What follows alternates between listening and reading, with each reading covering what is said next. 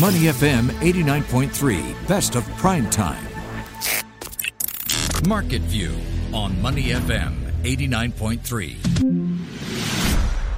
That's right. You're listening to Money FM 89.3. I'm Chua Tian Tian with your market view. Now, company news takes the center stage today as we deep dive into key developments for the week. Within the US, Morgan Stanley is embarking on a fresh round of job cuts amounting to some 1,600 or 2% of its total workforce. Question is, has the latest round of tech layoffs sparked wider contagion in other sectors? And also, Walmart CEO has been quoted as saying that theft is becoming a bigger issue at US stores. But what would this mean for retailers in the industry? Well, for more, let's find out from David Kuo, co-founder of The Smart Investor. Hi, Mr. Kuo, how are you? I'm very good, Tian. Good evening to you. And good evening, and great to have you on the show as always. And Mr. Kuo, I'd like to start by looking at what's happening in the U.S. And we have to talk about the Fed and the U.S. CPI data. What do you expect, or where do you expect inflation to come in?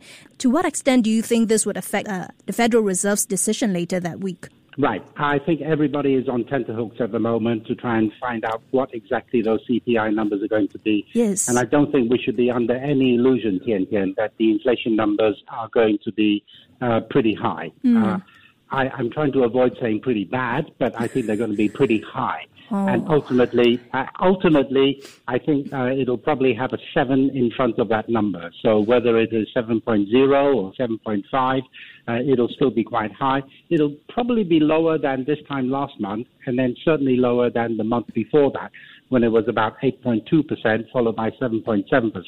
But still, uh, a 7% inflation rate will make the Federal Reserve feel very uncomfortable. And as a result of that discomfort that the Federal Reserve is going to feel, uh, they are going to have no choice but to increase interest rates. Now, having said that, if the inflation numbers do come out to be worse than expected, in other words, higher than, say, 7.7%, then I think the Federal Reserve might have to increase interest rates more than what the market is expecting. And the market is hoping for about 50 basis points. Mm. But if the numbers are really bad, in order to preserve their, their credibility, they may have to actually go with 75 basis points, which will actually shock the market totally. Yeah, and uh, let's not hope for that.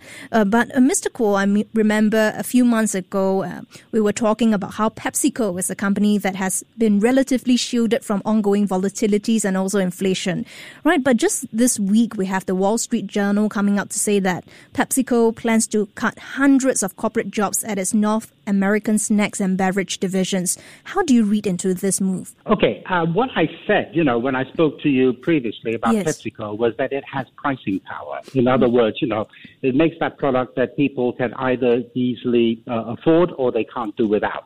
Now, uh, maybe we can do without PepsiCo, but we can easily afford PepsiCo.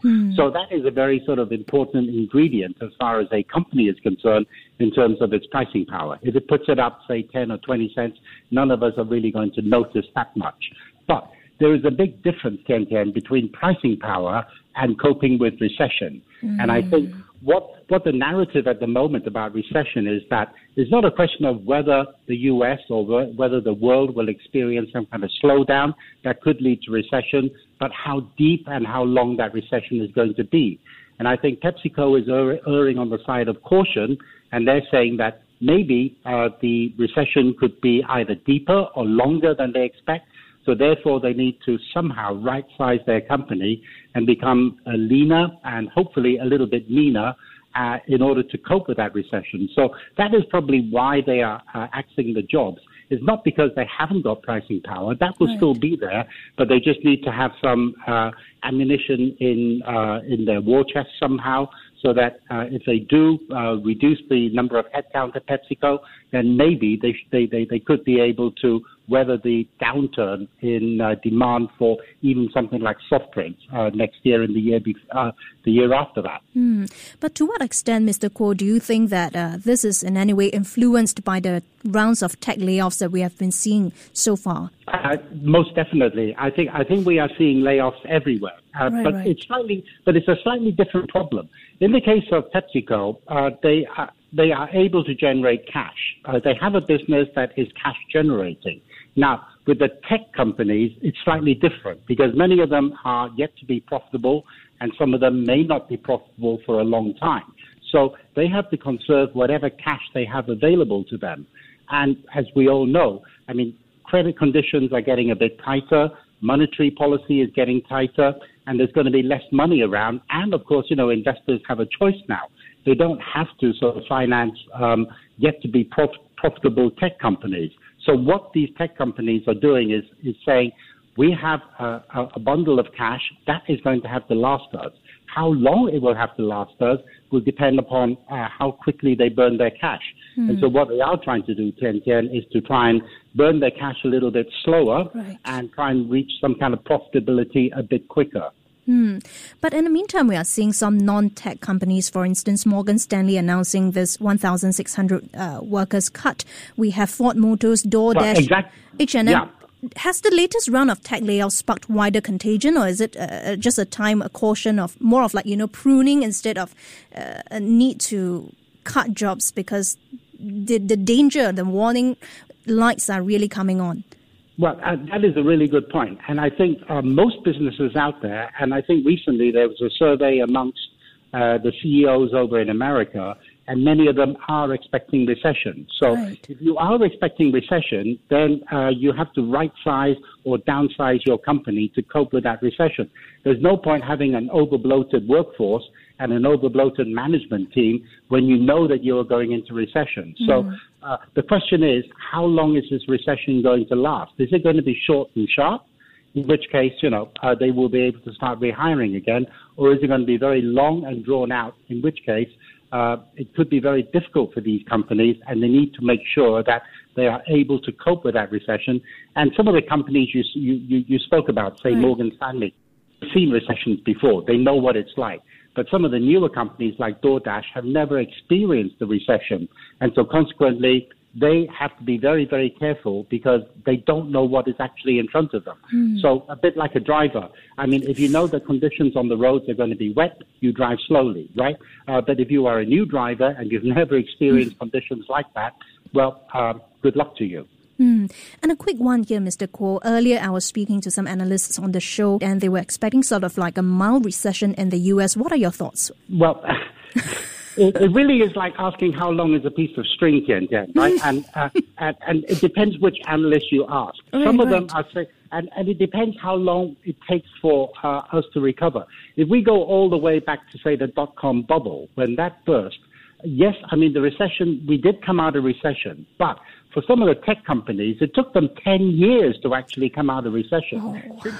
Well, I know, simply because investors were saying we had our fingers burnt, so therefore we are very reluctant to put our hands in our pockets now and give you the cash that you require. So as a result of that, some of those tech companies, after the dot com bubble burst, they never survived. They weren't able to raise the cash that they required.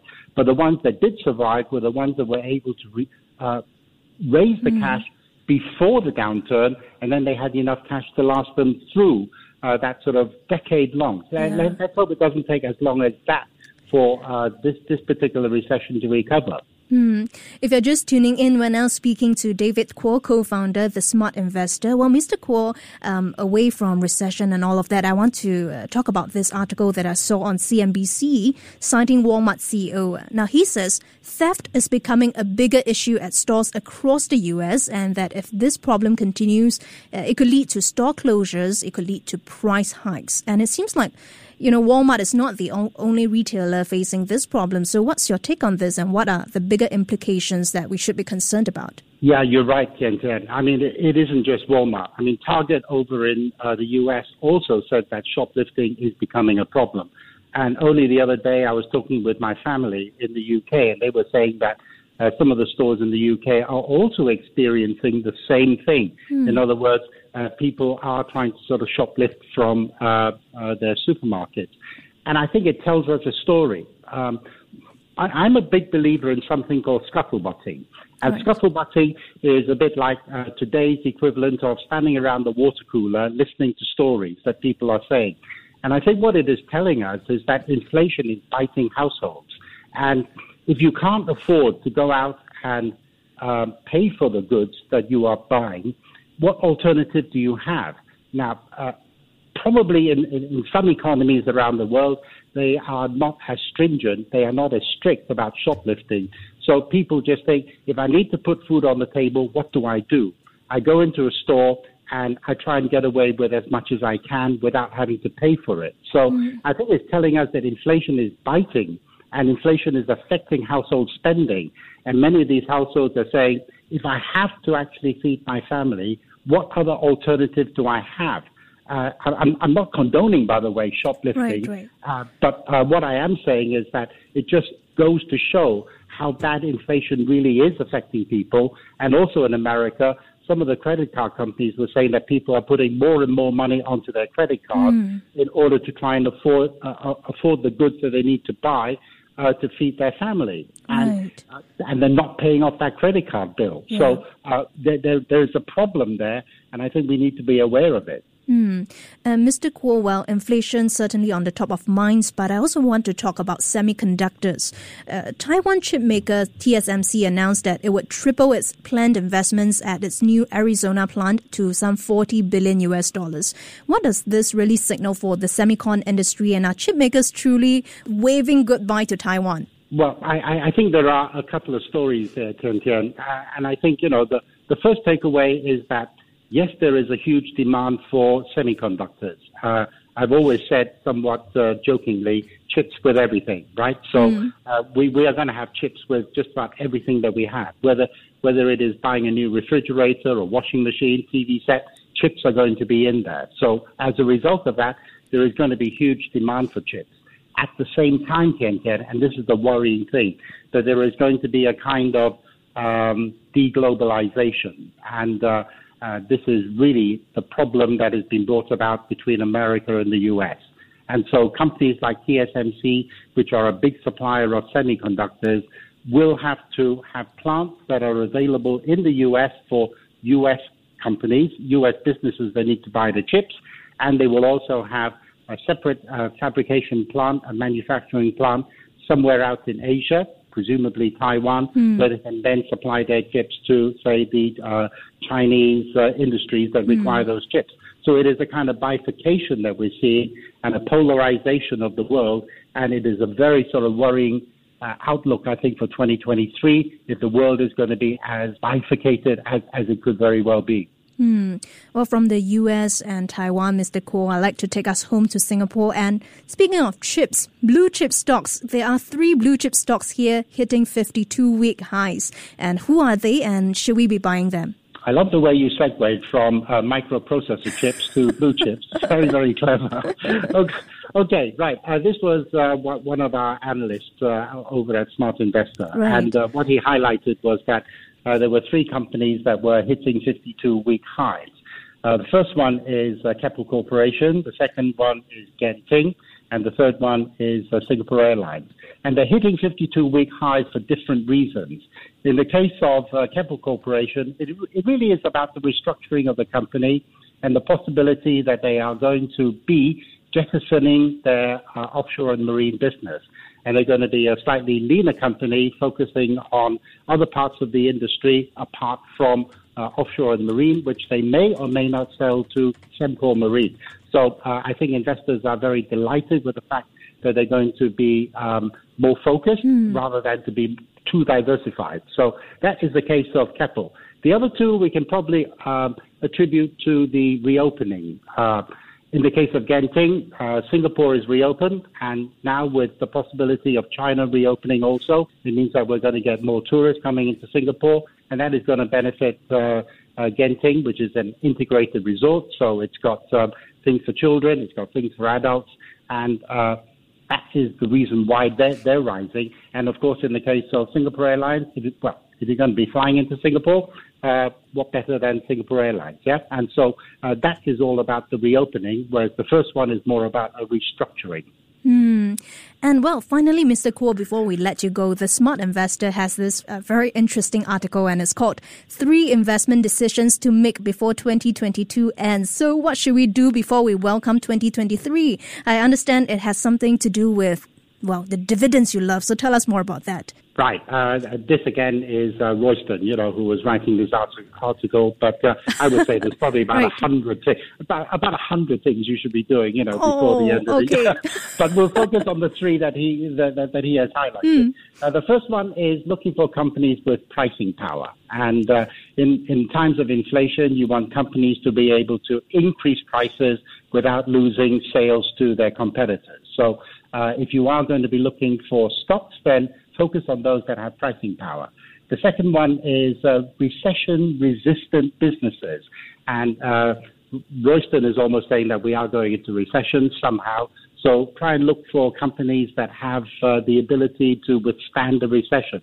And uh, he has picked out hospitals and also supermarkets. Mm. So if you're ill, you're going to have to go to hospital, and if you in, if you need need to eat, then you're going to have to go to supermarkets. Mm. So he's highlighted those uh, those kind of industries, and of course the third one is um, REITs and dividends. And I think as we as we go in as we go into recession, right, uh, we're going to need cash, and uh, what better than to have companies that have the ability to pay you for owning their shares. So rather than uh, looking for share price uh, growth or share mm. prices to go up look instead for something else, like the ability for the company to reward you with dividends because cash is king, Tian Tian.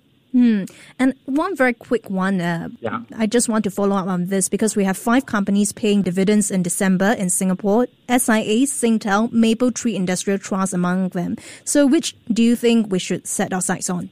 Uh, I love them all. And uh, uh, they, they, they, being somebody who likes REITs, then of course, you know, I'll go for the Mapletree, uh, mm-hmm. simply because I think that uh, uh, when you have a landlord, which is really what a real estate investment trust is, it, this landlord has the ability to sweat its assets, sweat its assets.